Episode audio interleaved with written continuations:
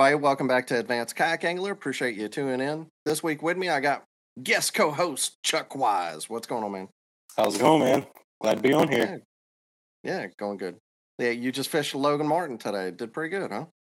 Yeah, yeah. Uh, we got some decent numbers. Uh, you know, my neighbor's been uh, trying to figure it out, and we finally figured something out today, so it's always good. Cool. I wish I lived close to a lake like that where I could just go all the time. Yeah, like five minutes from, from from Riverside. It's pretty awesome. I need to. God, I gotta move. We actually talked about it today, but no, it ain't gonna happen. So, hey, it's such a nice neighborhood, good schools, you know, the whole thing. The whole reason why we moved here, but it's just like forty-five to fifty minutes from any lake, which is yeah awful.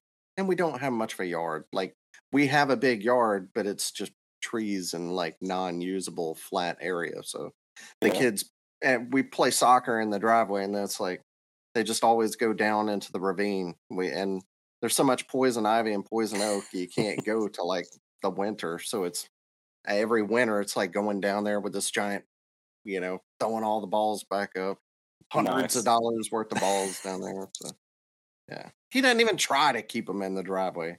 It's like ah, I don't, I don't know. Sorry. Dad'll give another ball. He he wins enough money. He can give me all the balls he needs. Exactly, a little dad rant there. but uh, today, um, I got my frog shirt on. Not affiliated with Scum Frog. I just like their frogs, and they were having a sale, so I got like that and uh, some other like American Tackle Works. I really like these shirts. They're like yeah. Tech T or something.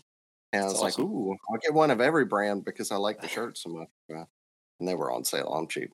But um, yeah. So this week we're talking about frogs. So like maybe the, the funnest way, yeah, maybe the funnest way to catch fish. So it's going to be a good time. And first, I would refer you back to uh, the best frog fisherman I know is Randall Randall. Uh, oh Lord, yeah, Randall Wallace up in North Alabama.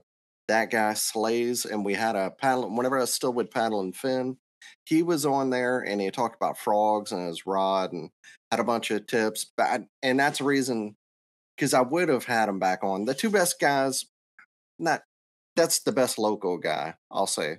Brad Case is also great. I just had him on.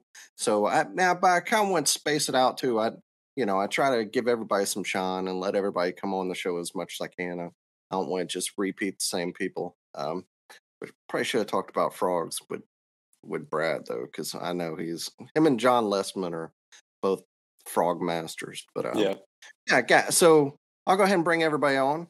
We got uh, Daniel Morris from Tennessee, Chris Catucci from Rhode Island, and Tim Rodman, the fishing lawyer from uh, Texas. So we, you know, want to spread it out. So and me and Chuck are here in Alabama, so kind of wanted to get everybody's different thoughts on it. How y'all doing, guys? Good. Good. How are you? Cool. Pre- appreciate y'all being on. Daniel, we'll start with you. Tell everybody who you are, man. I'm one of the tournament directors for Kayak Bass Fishing Tennessee. Uh, home home club for for Russ, Josh, Adam. Uh, God bless you. A couple more national champions are floating around in our club as well. Um, Jamie, Jamie's here now. Uh, Jamie, who? Um, Oh God, you would have to ask me that. He won. Um, no, he won uh, Denison. Oh, Jamie, yeah. God dang. But so, everybody's moving to Nashville too, though, right? So I guess oh God, everybody's yeah. eventually going to come there. My rent showing it, so. No. um, I've done I've done the Spro tournaments, uh, almost every one that I could do. Um, I've got a, a big bass for Spro and a and a top 10 finish. So I may not be one of the best, but I like to have fun doing it. Heck yeah, man. And uh all right, Chris, how about you, man? The he, he was telling us he's shuck he shucks oysters on the side. He's the shuckologist, so he, he was telling us about that too. And he's I didn't realize you have an oyster shirt. Like you yeah. are serious whenever you have a shirt to go with it. Oh, we're repping. Don't worry. Um, there we go. But yeah, so uh, I uh, actually my bass fishing journey started in high school. I was fortunate enough to win the Junior Bass Fishing World Championship down in Shreveport, Louisiana, on Cross Lake. Um, so from Cross, then on okay. in, I won a Triton Storm aluminum bass boat, and I didn't even have a driver's license at that point, which was pretty dangerous. But uh, um, basically, went to college, studied aquaculture and fisheries. That's kind of where I got my introduction to oysters. And I ended up selling my boat, and I bought a Hobie, and I've been kayak fishing since then. Heck yeah! And wait, yeah, you were on the Rhode Island team for KFL. Yeah, I was uh, one of the guys on the Rebels. You might have saw some highlight reels of me losing some fish on a frog, aka also getting fish denied on a frog in the last forty seconds of a tournament. But it's been a fun ride. and Tim, how about you? Well, as you said, I'm from Texas. I'm a lawyer here at the office on a Sunday evening, get ready for the week. You know, my usual. Um, just a guy that likes to sling a frog around. I love throwing a frog. It's probably my favorite bait. Um, cashed quite a few checks off of it and got a win off of it. And uh, just happens to be something I've been throwing since I was a kid. You know, it's hard to beat a frog. Uh, my favorite frog thing out there to throw. I had you on before on, with paddling Finn, and you were doing a. It was about underspins and small swim baits. So you, you are like me. You kind of like a little bit of a, the big and the the small. Yeah, yeah. The the underspins are great too, but he's blowing up on a frog. We all know how that oh, goes. Yeah, oh, yeah. there's nothing like it out there. So it's funny. I've said on here before, like I don't throw a whole lot of stuff in the middle. My stuff's like big baits, top waters, frogs, swim jigs, braid, and things like that, or like drop shot or Ned. You know, wacky rig. Like I don't throw it. I, I, I don't have a lot of the in between. I guess I, I, should work on that, but that's it's all right. You look like you're doing all right. I, I wouldn't worry yeah. too much about it, there, buddy. Yeah, but we're talking about frogs, so let's talk about that. Uh, I guess we'll start with frogs. Like, what's everybody's favorite? Uh, Chuck, we'll start with you, man. Uh, man, like in, in in your lineup, like how does how do the different frogs that you throw like interact with one another? That's always something I'm interested in because you know, if I could carry 20 different kinds of frogs for every situation, and maybe if I were going to, you know, I would have a couple of other kind of frogs I usually don't throw. If I know I'm going to Guntersville or I'm going to Chickamauga or something like that, or I'm going somewhere where I know it's going to be, you know, the cheese mats on the fall on Guntersville. I'm gonna bring every frog I freaking own. But most of the time, like, what, which, where are the frogs that you bring, and why are you bringing those frogs? Well, uh, I would say mainly two frogs is what I what I throw for the most part.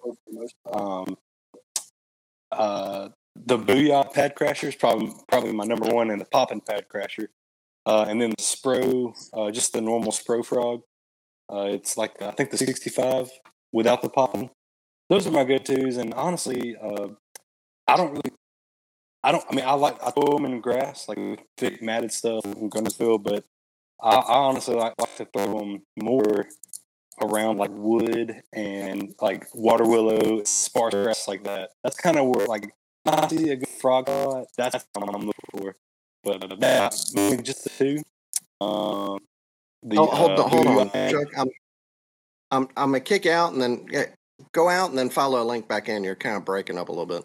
All right, go ahead. Sorry. Cool. No, you're good. It happens. Technology in Alabama.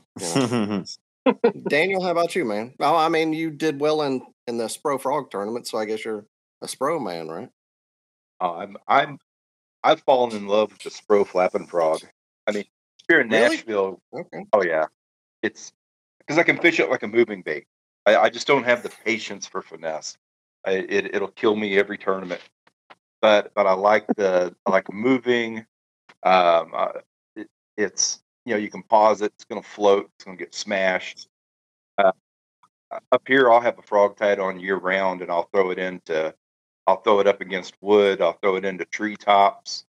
You, you name it. It's it's on it's on 365 days a year up here, and and most people have no clue that it works 365. Yeah, I agree. I agree. It's funny eh, here in Alabama. I've said this before that kind of the winter mats whenever it's just dead grass mats on the warm days, the fish will still get underneath those mats. I, I, I think it's a technique like people just completely miss. They don't think about frogs or slow rolling some kind of grass top water bait over those dead mats. Sometimes that, uh, man, I've, I've destroyed them in the winter doing that. And over the last two years, the grass is finally starting to come back up here. So we've got, um, you know, subsurface grass. We really don't have matted out grass.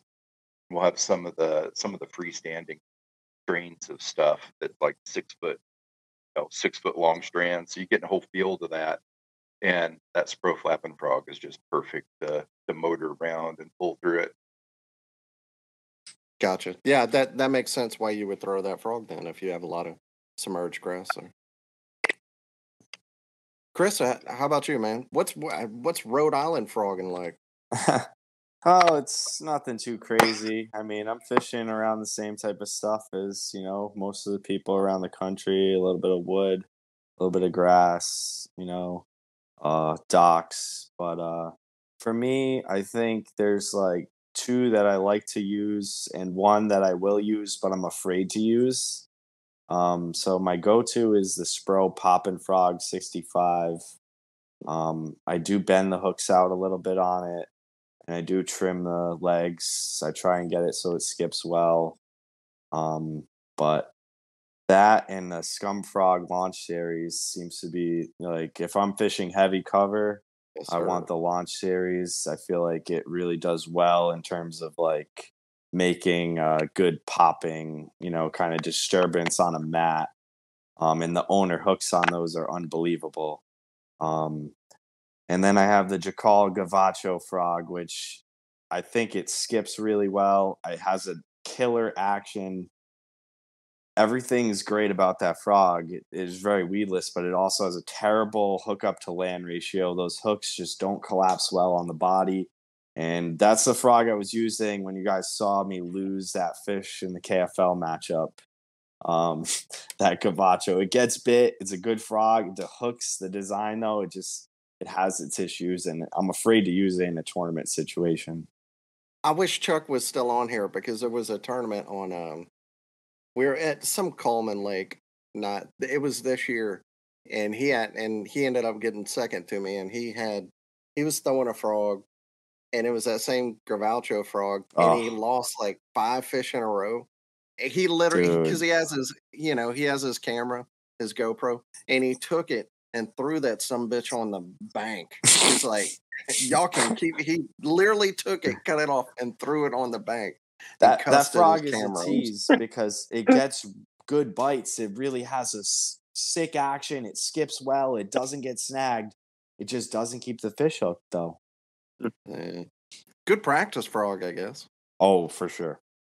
No, well, that's hey, that sometimes that could be just as important. I'm, I might have to think about throwing that one into a lineup because they're a little bit smaller, right?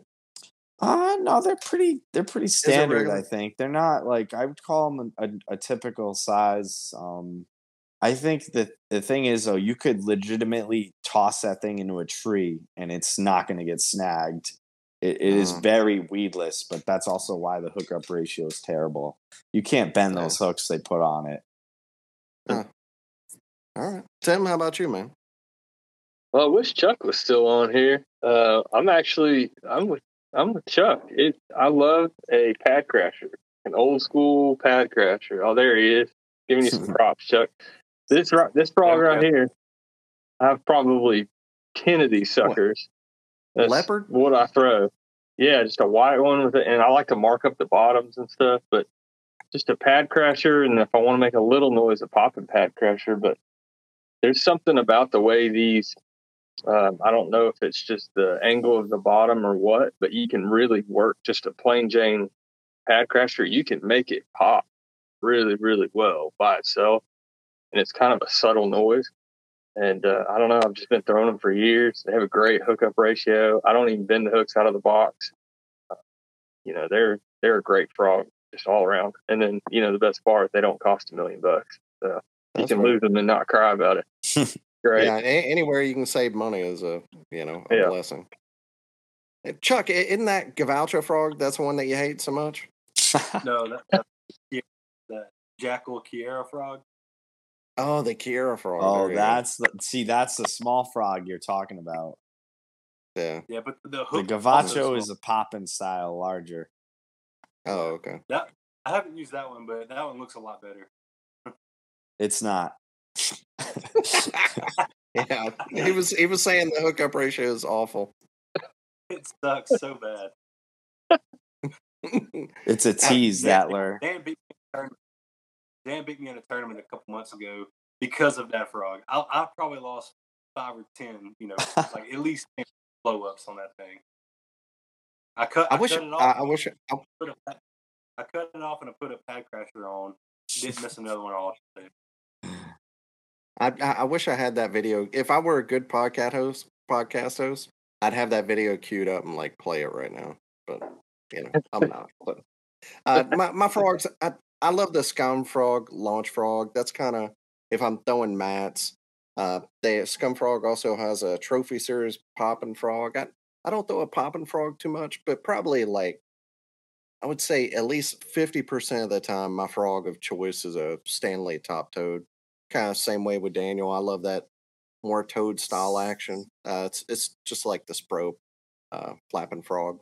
They're pretty pretty close. Like I, I couldn't find any whenever I was on Okeechobee, so I bought a flapping frog, and it's pretty close to the same thing. And they're good because they just kind of do a little bit of everything. They definitely don't walk, but I, it seems like the hookup ratio is really good. I like that. The colors, and they're just super durable, not too expensive. You replace the the plastic on there, so that that's kind of the one I probably throw the most. But uh, but yeah, if if I'm throwing mats, it's going to be that launch frog. Um, so colors, I this is maybe this is going to be a little bit regional, but are there certain colors that you prefer over others, and why, and what time of the year is there certain certain ones like ooh, this right now, this is a yellow belly, or this is the white one, or when when do you throw what colors, Daniel? I I pretty much just try to throw two or three. I'll I'll stick with that that red ear, which is the yellow belly, and then I'll do a shad, and then I'll do a green pumpkin. Gotcha. I'm I'm definitely the same way. Like if if I hear if I'm at Matt and I hear a bunch of popping, like it's um, you know, and, and this like a fluke master thing on one of his videos, he said he likes a yellow belly whenever he gets up on mats and he can hear the brim popping. I said, well, I'll try that, and then ever since then, I've kind of thrown one with yellow whenever I get in that situation. But Chris, how, how about you, man? Is there like a special Rhode Island juice color? Um, well, I think one thing that I do that a lot of people don't around here is like I'll throw a frog where people wouldn't think to throw a frog. Like you're saying, like a clear water, rocky lake, you know, with very little vegetation. I'll skip a frog under those shade lines and get bites. Um, for those very clear water situations, I like a green pumpkin, uh, spro poppin' frog. I feel like that gets eaten pretty good in clear water. Um, when the water is a little more stained, which you know we have a variety of lakes around here. I don't really pay attention to the color that much. You know, I like like a pumpkin seed bluegill kind of combination for the most part, but at the same time, like my frog gets ripped up by a pickerel, I'm more looking for a frog that's going to float and not sink. You know, so I'll Yeah. just grab whatever I have. Um, but you know, I feel like the color isn't the biggest thing with frog fishing if you're on like a mat or something, right? Because it's not like the fish Yeah. can really see the color. Yeah, I agree. And Tim, is it just like the white one 100% of the time? Like ninety eight percent of the time. really? Uh, Dang. no, white definitely is my favorite. Uh, uh, I kind of agree with what Chris said. You know, white is something you can go in, in random places where you wouldn't think to throw a frog, and you just speed that thing across the water, and it's like a shad, right? Uh, you know, but white is definitely my favorite color. I do throw black, and then uh, I do keep a, a green pumpkin with a yellow belly. Uh, you know, can't tell you the last time I actually threw that but uh, clear water with grass, you know, where they can see the frog in the holes and stuff. Yeah, I'll, I'll adjust my color if I need to for sure. And, One of the and things- my colors are just same kind of things y'all said, you know, black, greens, white. Yeah.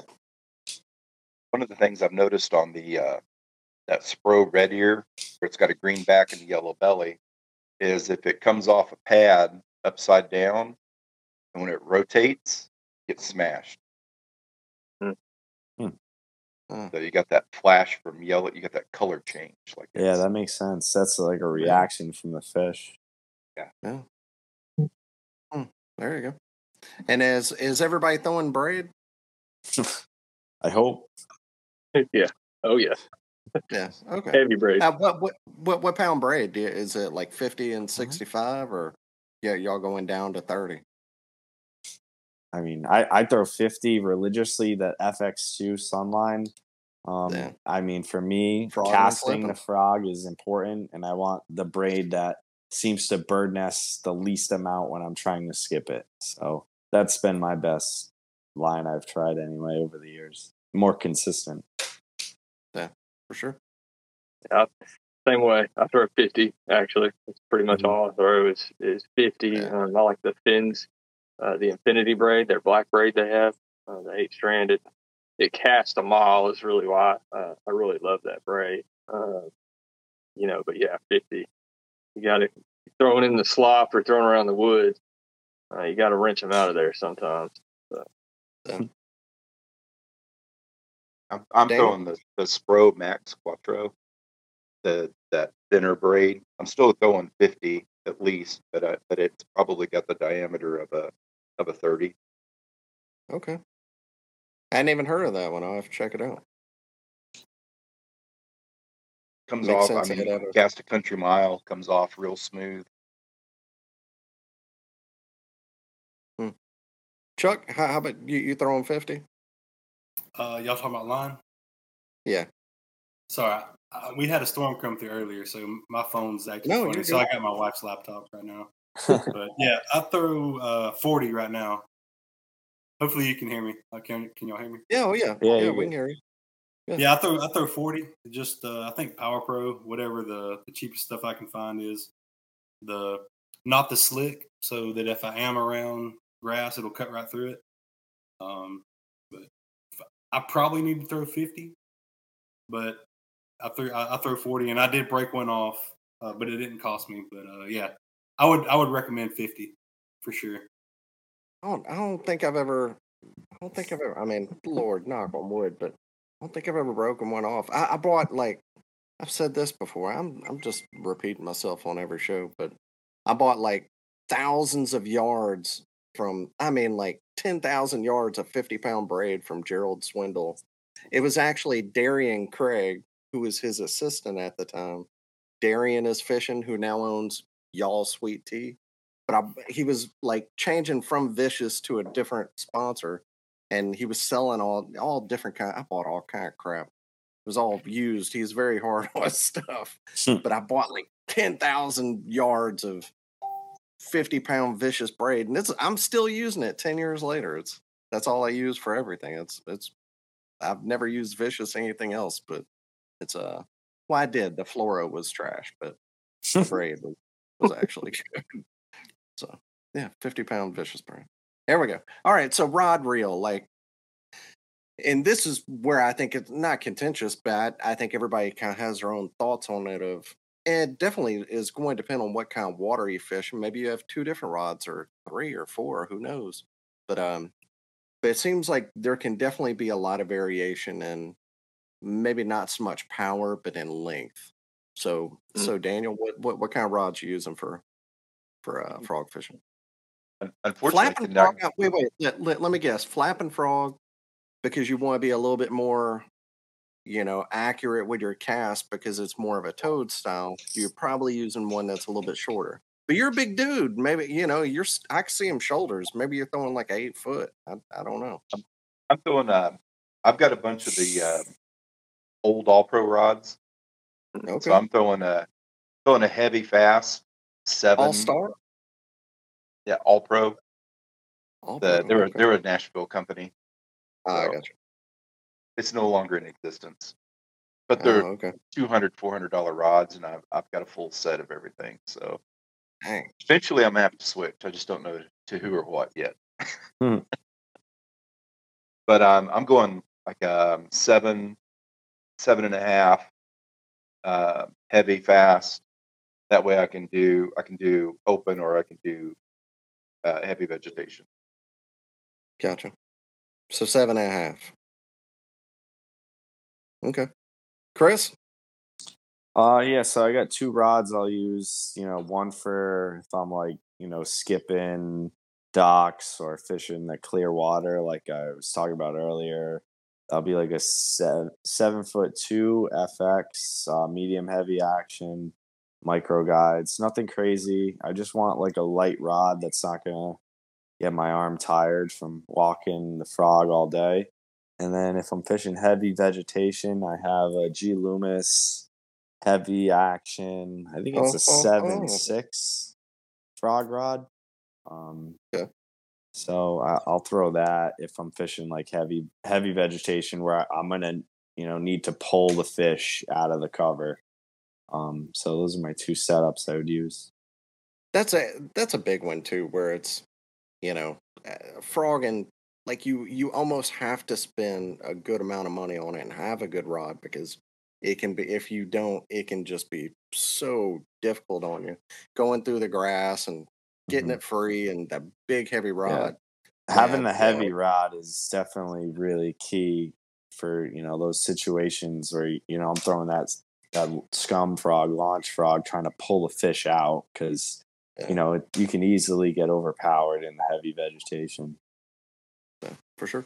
Tim? I'm the same way. I throw seven three heavy. Um, H and H down here. Uh, they're here. They're a local rod maker here. They uh, brand for some other companies and stuff, but they have their own lines and they uh, uh, they make a really good just seven three heavy fast. It's light, um, and I think that's why I really like it so much. It's not really heavy, so I can sling a frog around all day. We did it yesterday, right? And it, your arm doesn't get tired because if your rods you know, if you got a heavy rod on there, Mhm. just like a deep crank and stuff, you know, you're winching down and, and it makes you tired after a while. So, uh, if you can find a good heavy rod, it's over seven foot, that's not so heavy, it's going to wear your arm out, you probably do pretty good with it, with a frog. But y'all, I mean, both of y'all seven two, seven three. I mean that that that sounds, you know, sounds yeah. like a good in between, you know. Chuck? Yeah, I'm with those guys. Uh, my all around is like the seven three heavy action, or uh, and uh, if I'm throwing grass, I have a, a seven foot seven inch extra heavy. Uh, like if I'm fishing that Guntersville stuff, like the cheese, but probably ninety percent of the time that seven three heavy gets it done for me. Yeah. And mine's my main one is a seven foot heavy fast cash and the just the whatever the I don't know whatever the good one is. uh, I, I forget the name of it. Um, it's it, it- it's a great rod. I, I like the shorter one. The what? The Kara. Oh, you said cashing. Yeah. What, Okay. Whatever the the elite or whatever uh, whatever Yeah. the old yellow handles. Now I have the newer one. I forget the rod. It's not a John Cruz one, but it's I don't know. Whatever. It's it's a good rod. And I like the grip on it for for frog fishing because you you definitely get a lot of you know. It seems like whenever you're really Hmm. trying to set the hook on them real good, that uh, that grip on there is really good for it. I don't love it for everything else, but for that, it's really good. Um, and then I usually use, like they said, something a little bit bigger and heavier, like a seven. I have a Falcon Expert. It's called the the Dragger. I use it for some swim baits and things like that, but it's it's good for for that as well. Seven six heavy. So, uh, so I guess kind of what's now we'll talk about like because everybody's probably just using a little bit bigger. You want to be able to catch up to them pretty quick. So everybody everybody's using probably a little bit bigger, uh, seven six or seven speed reel, maybe an eight, something like that. That sound about right. Six, seven, eight. I guess it'd have to be one of those, but probably eight a seven three, or eight. seven five to eight three. Mhm. Yeah, Yep. Yeah, I'm using eight one. eight. Seven three. Yeah, I'm Yeah. at seven three as well. Yeah, I think mine's a seven. I have a Smoke HD. It's got the big handles I like on it. The um, so kind of when, what what are your techniques for fishing? So for both people that are just getting into it and people have been doing it for a long time, maybe there's some kind of tip that you can give them with a different kind of techniques. Uh, is there is there anything that you can share both for the new and the advanced? Maybe somebody something that they wouldn't know or something that you do that you think it stands out to other people's frog technique? Daniel? We'll just keep doing a circle. It's it's, it's easy. Yeah. So the, the biggest, I think the biggest overarching thing on a frog is is waiting to set the hook. So in in uh, I, I sent you a link that you can post in the comments. Unfortunately, we can't share it. I've, I've tried to get permission to share these people's videos and stuff before, and I can't. But it's a slow motion of of a fish hitting a frog, and you can see exactly at the point in time whenever whenever a fish hits it and start to take it down they open their mouth to suck it in and you see people you know in your head that's exactly whenever most people set the hook. It's that second that it it's got it mm. between its lips it turns it opens to suck in people set the hook the frog's gone fish is gone. So just give that three count let it let it suck it in close and dive you're gonna hook up. Your, your hookup's gonna be so high. That's And, and also, is there any, is like you doing any kind of special, you know, are you bending out the hooks, bend them up, cutting the tails, anything like that? if um Bobber, bobber stops on the front of the line or any, any kind of sneaky little thing? It, it it depends. If I'm if I'm doing um I'm doing like horny toads versus a hollow body frog, I'll put a bead in front of it so that it gets some erratic patterns as you as you Oh, pull it across top of the water. Um, I will I'll take a turkey baster and I'll put a little juice inside the frog. I'm sorry, what? So so I'll take a turkey What- baster What, or what a kind of juice you syringe. putting in your frogs? and I'll put a little I'll put a little um I'll put a little That juice makes- inside the frog so whenever they smash it they get a, a little flavor burst. Dang, I like it. All right. It's like So- a, it's, it's a gusher. Yeah, I mean, well, so, it'll, so what it'll do is it'll trail the scent. It'll do two things. It'll trail the scent if they're following it, and if they bite it, they're going to get a surge of. they're- They're just not going to let go. I mean, who, who doesn't like a squirter? I mean, you know. Chris, how, how about you, man?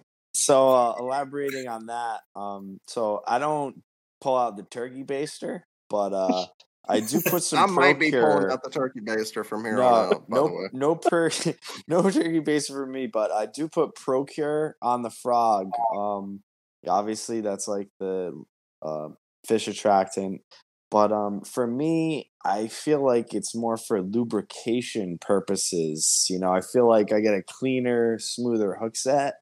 You know, with the you know oily frog than uh, one that's not oily because I feel like the crushers on a fish you know, if they really clamp down on that thing, you know, you're not going to get much of a hook set, especially on like a big fish over 20 inches. Um, so I, I put it on for that reason. I also think obviously they're going to get a little bit of a taste of it.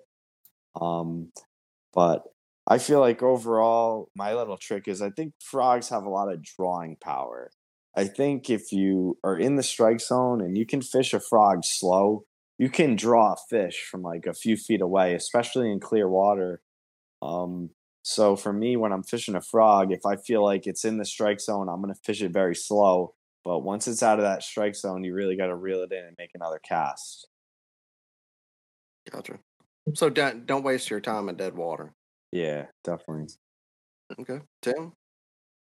Uh, the best piece of advice I have for people is they put a frog down too fast.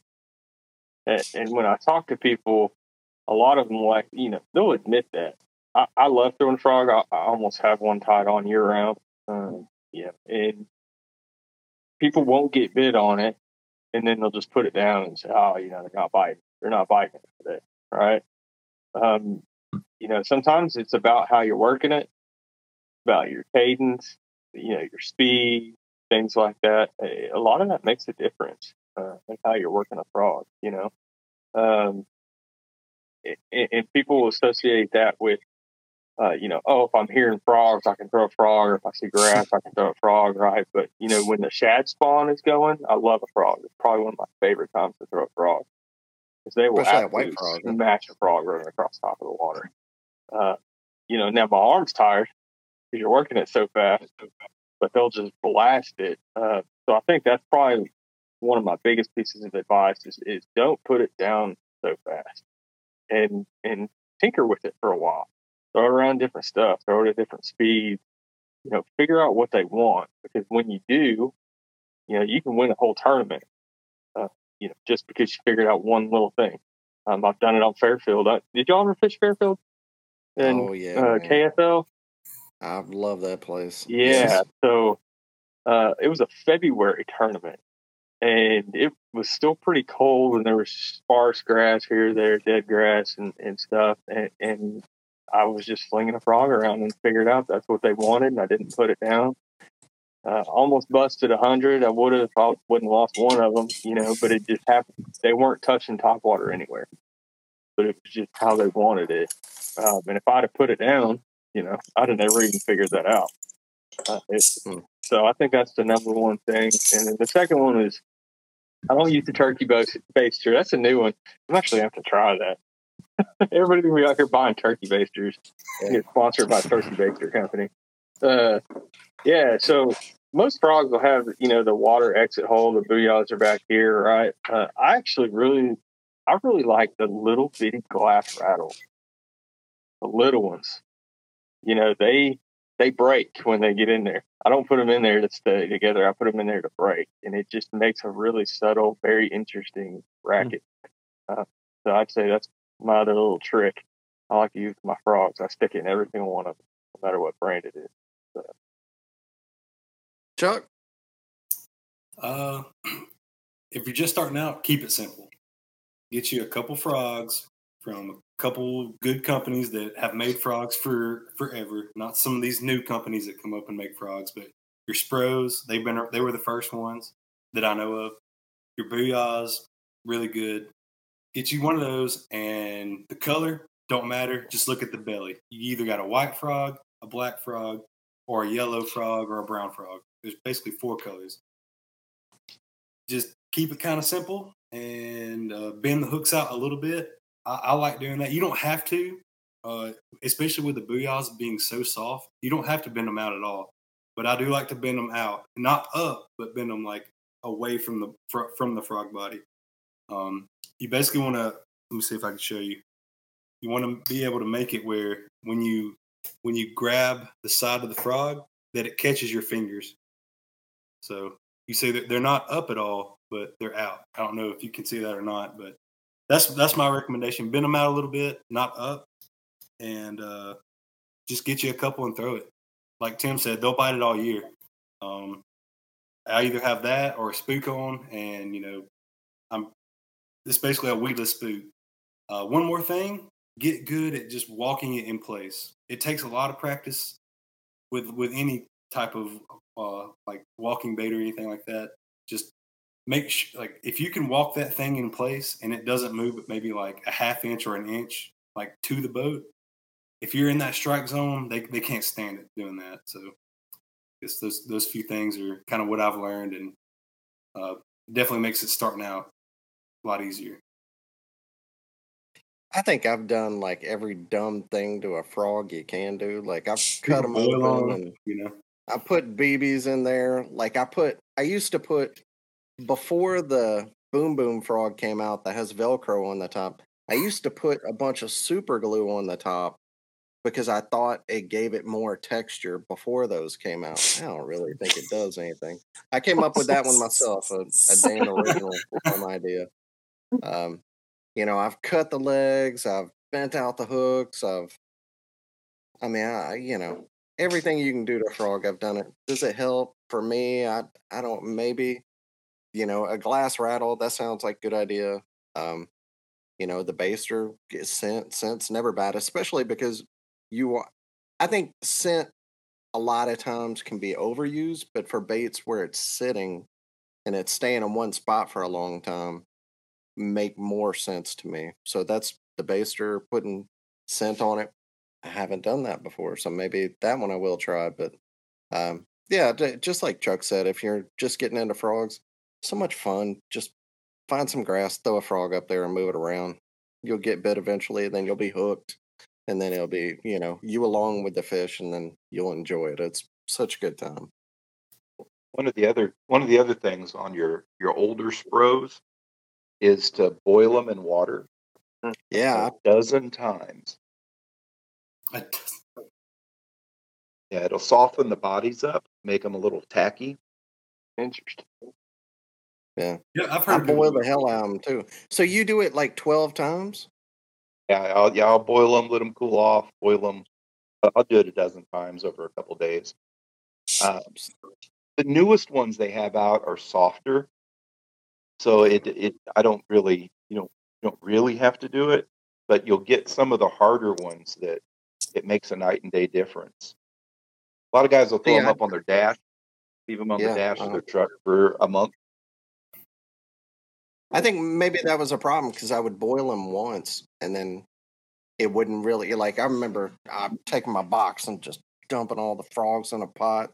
My wife laughing at me and like I'd do it one time and it was like it didn't really do anything. But I guess if you're boiling it a dozen times, it it would. It, it, it make a huge it make a big difference. It'll really soften them up. Do you scent the water while you're doing it? No, I the whole house would be reeking. Yeah. Well, I, I I thought like, you know, maybe putting because I remember like I'm not talking. Speaking of Flukemaster again, like he was mm-hmm. saying he would put BBs in there because it would weigh down the frog a little bit. If you were fishing mats, that the frog would sit. If it had more weight, it would sit down lower on the mat and increase your hookup mm-hmm. ratio. No. Lee Livesay did that, but to make bomb cast on Chickamauga Yeah. when he won that tournament. Yeah. He put But like, I throw the launch- really weights. Now I throw the launch frog, and it's if I Mm. feel like it's got enough weight that it, you know, they're they're not just nosing it out of the water a bunch. I guess. There's another. So Spro makes that shad, that spitting shad. Mhm. So if you get a little water in the spitting shad, you can actually fish it like a jerk bait. And it only apply it only this only applies whenever you're doing like a Spro only tournament. That that you can get some water in it, it'll it'll it'll submerge, and then you can rip it like a jerk underneath the water.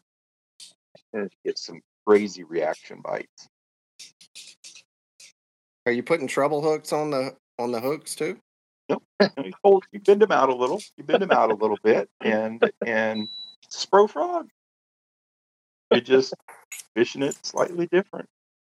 I mean, for a tournament, that that- hey, that can that can make all the difference whenever you're trying to make a frog more versatile for that tournament. You know. Interesting. I know some guys that punch them, like especially in those all the all spray tournaments. They'll put a big punching weight on the front of it and like punch frogs. Really? what? Nice. Yeah. You got to read the rule. You got to read the rules so you know exactly how far you can take it. Yeah, Dang. Texas Never Freedom. heard of that one. Yep. Yeah. Yeah. Yep. Well, it's like Guntersville. They have the pro only frog tournament. So, yeah, yeah. Like this year, they had every year. They also have the. It was the rattle trap tournament this year because Yamamoto got bought out by them. It was the Yamamoto, Bill Lewis slash something else that only tournament up there on, up on Guntersville.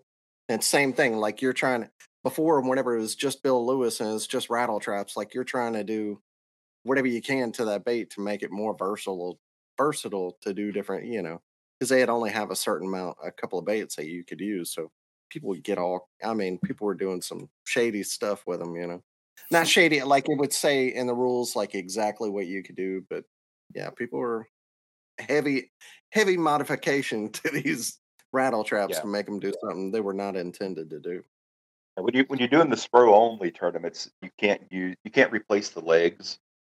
But if you can replace the legs with live rubber, uh, you get you get way more sporadic action of the legs on the frogs as well. do you do that to your frogs and not in those tournaments? I, I have a few, yes.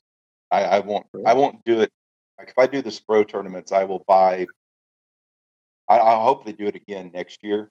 Uh, they haven't done it for two years, but um, I, I will go buy specific for the tournament. I won't I won't reuse anything I have because like one I can't remember what I replaced the rubber on. So Dang, Daniel is sneaky. Turkey basting, different legs. Yeah. My man, my man's getting out there with them frogs. I like it. well, my the only way I could make state sometimes was to go for big bass. So uh, That's right. Hey, if it's if it's legal, do it, man. I like it. so, so I would right, go so I what- would go hunting for the big bass. I wouldn't care about the limit. I would just go for the big bass. So what what did I forget with frogs? Tell me, is there is there anything I missed? They catch giants. High true. risk, high reward. Yep. Yeah. I mean, I, I I fish uh, frog around docks too a lot. I feel like uh, Skipping under the dock. you really got to be an accurate caster, which I don't know if you guys follow the KFL. They call me the sniper a little bit, but uh, you know, th- making those crazy casts with a frog, like in between pontoons, you know, and you're, you're able to present a frog where not many people throw it. I feel like that's when you get those crazy big bites sometimes. Um, that's like the funnest part for me, honestly. Yeah. Follow up baits.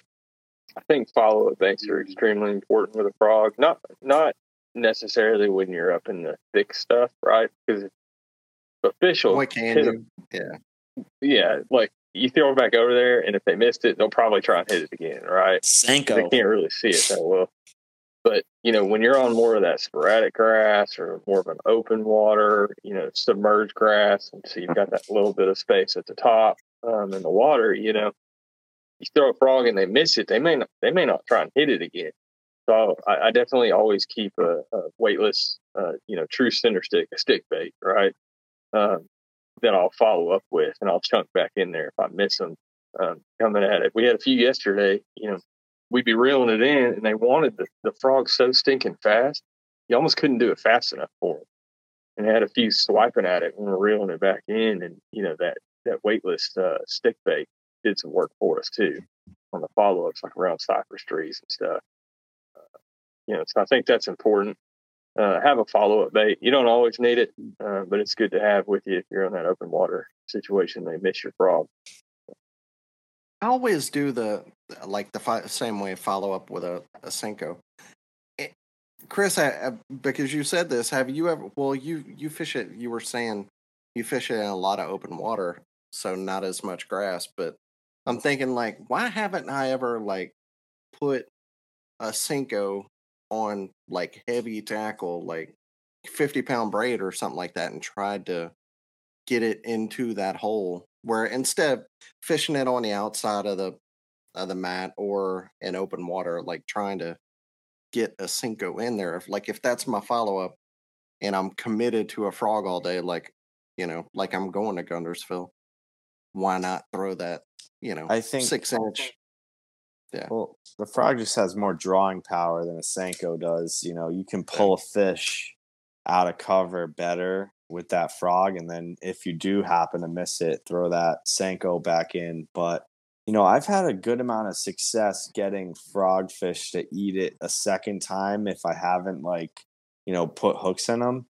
Um, yeah. Because everyone, I don't care how good of a frog fisherman you think you are, everyone gets excited and misses fish, you know, and it, it happens. But having the composure to make that perfect cast within five to ten seconds after missing the fish and you know getting him to eat again.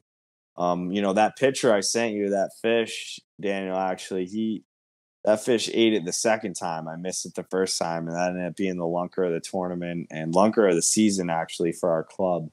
So uh, just kind of keeping composed in those moments of like, oh my god, I just missed a giant. You know, um, I feel like that makes a big difference. for sure. Chuck, What's up? did I miss anything? Uh, nah. I mean, we covered rods, reels, line.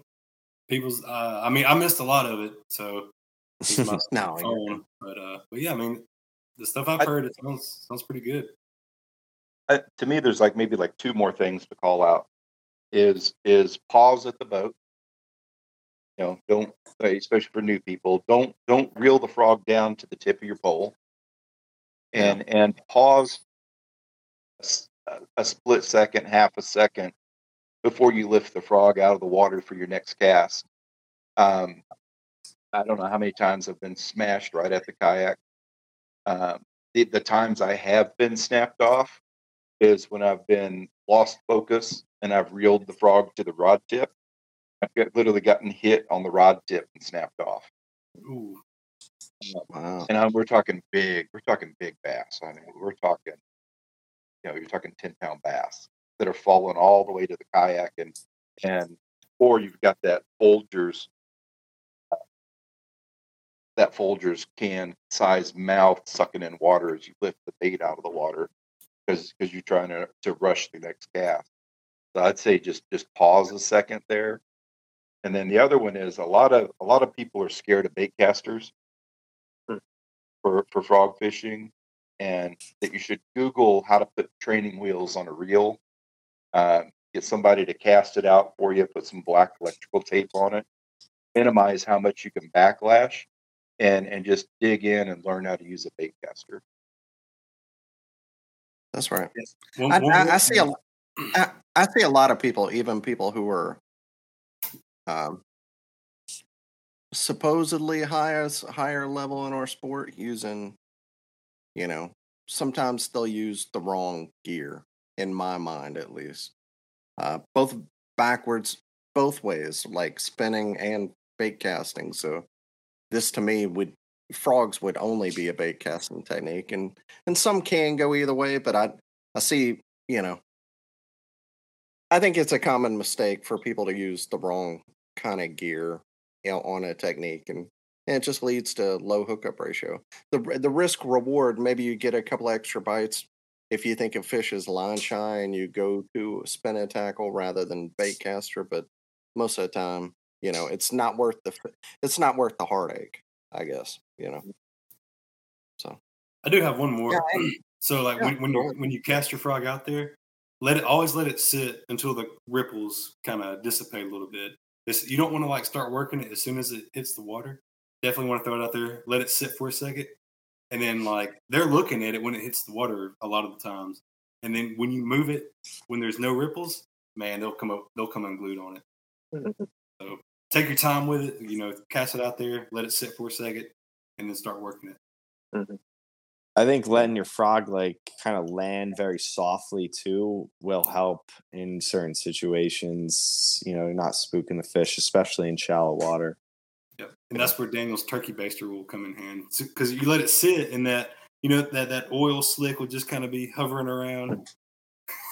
if if you make a really dumb cast with a frog, just like Chuck saying, just give it some time and let it let the fish forget that it's there. Give it 10, 15 seconds. You'll be okay. Just you know, wait a wait a few seconds. Let the the dumbness of the cast, like the the shock of the cast, go away, and then start it. You know, if you do something crazy. My only my only suggestion would be if you're fishing, like especially in mat situations, be on your game. Like be focused, be intentional, and be like Swindle says, the pencil sharpener. Like get that fish in. I think, and a lot of times people lose fish in the mats, and I have to physically think about like I'm trying to get on the fish as quick as I can, and it's almost like lifting them. Like you want to be kind of pulling it almost up at the same time that you're reeling as hard as you can to get it up on top of the mat. Once you get it on top, you can get it rolling, just getting it up there sometimes you don't want to just drag the fish in the mat because you give them such a chance to come off. But so your goal, mat fishing, to me is getting it on top of the mat as quick as possible. And every split second that you're not focused on that objective, your eh, your hookup ratio goes way down. So that that's a big one. Whenever you can get the technique of getting them up on top of a mat and really getting on them, that's a eh, fishing mat mat specifically frog mat fishing becomes better. Hmm. Yeah. Baby powder. I don't know why I forgot about it. Oh yes. Baby powder. I'm sorry, I, look, I got my box at the oh, office. Oh, like- Everybody probably yeah, looking yeah, weird up here. Hey, I don't know if you can see it. I'm gonna spill baby powder. I got it all over my desk here from picking these stupid frogs up. But it works. I mean, it's Yeah. no joke. The baby powder trick Yeah, helps just keep that moisture out. Helps keep your legs from getting all sticky and stuck together, and you know they get almost hard in a way. Mhm. Uh, Yeah. You know, it, it works. It works so well. I've started putting baby powder in my other boxes. It I works for in my spare jig box. for sure. I've got baby Yeah. powder in there. You know, I've got it in everything, even my crankbaits. And I don't, ha- I don't have any rust problems. You know, the, the boxes are waterproof, but we all know how waterproof waterproof really is. Um, Water into you know, baby powder works really well, and it comes off. I mean, it comes right off um, Yeah. when you get it in the water. If you don't think it does, stick it in there and rub it a little bit in the water. It'll come off. Uh, you know, it, that is a trick that works really well. Yeah, that's a really Just to good save one. your It, stuff. sound- it sounds dumb, but yeah, that's Mhm. that's a, that's a good one. Yeah. All right. Tim, I know you're an entrepreneur. Scented baby powder just Hey. for your baits. They got lavender. they got lavender. it, it might it might as well have a smell on it whenever you're putting it in there so it could be absorbing some of it. Yeah. Can you imagine the first call we get from somebody with a new baby who accidentally switched out the scented baby powder for the real stuff? And And the his lawyer wife yelling at him, "Man, you made yeah. it look just like the real thing." Oh, be Why does my why does my baby smell like my baby's nuts smell like coffee? Dad. What is this yuki shag? Yeah. Okay. Well, just little warning labels, add them on there, and then you got a product. Uh, called fishing powder, not yeah, fishing powder. There you go. Yeah. All right. All right. Well, I want to give you all a chance. Shout out anybody who makes fishing easier for you. Daniel, we'll we'll start with you, man. Music City Outdoors. There you go. Jimmy spot. I like it. Oh yeah. Chris. Uh, yeah, so I'm on the Hobie fishing team. So obviously, having a Hobie Outback makes frog fishing easier for me. Um, also, local dealership I work with is the Kayak Center, and uh, you know they've really helped me out whenever I've had anything go wrong. So I've always had a kayak that's been functioning. That's right. It's important. It's an important part of kayak fishing. I like it. Definitely. Tim. Yeah, I mean, since we're talking about frogs, uh, H and H, these guys, you know, they make phenomenal rods. Uh, you know, I, I love their stuff, and uh, their heavy rod is my favorite frog rod I've ever had. Uh, those guys make good stuff, and then Finn's Break. I've been using Finn's forever. Um, I really like their stuff. Strong and casts them off. So uh, those two companies.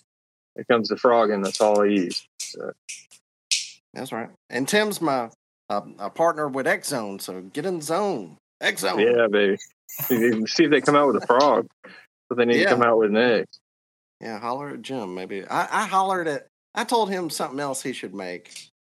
I was like, man, I know Brandon Palaniuk and Carl Jocumsen. They might have your ear a little bit more than I do, but this is a bait you should make. And it was the Gilly. It was the Gilly before the Gilly came out, and it Yeah. won best of show. And, it was, and they ended up not making it because they, I guess it wasn't like uh, they didn't think it was something that they'd be able to sell enough of. But because I, I I used them like the, I mean to get on X Zone thing, but it was uh, like I like free rigging it, Mhm. Uh, not not the gilly, but the the do live shad, and I don't like spending ten dollars on four damn baits, so I tried to get him to make it, and he wouldn't do it. But maybe one. All right, Chuck, how about you, man? You know, the good Lord up above for uh, you know letting us you know catch these fish, and uh, my wife and, and family.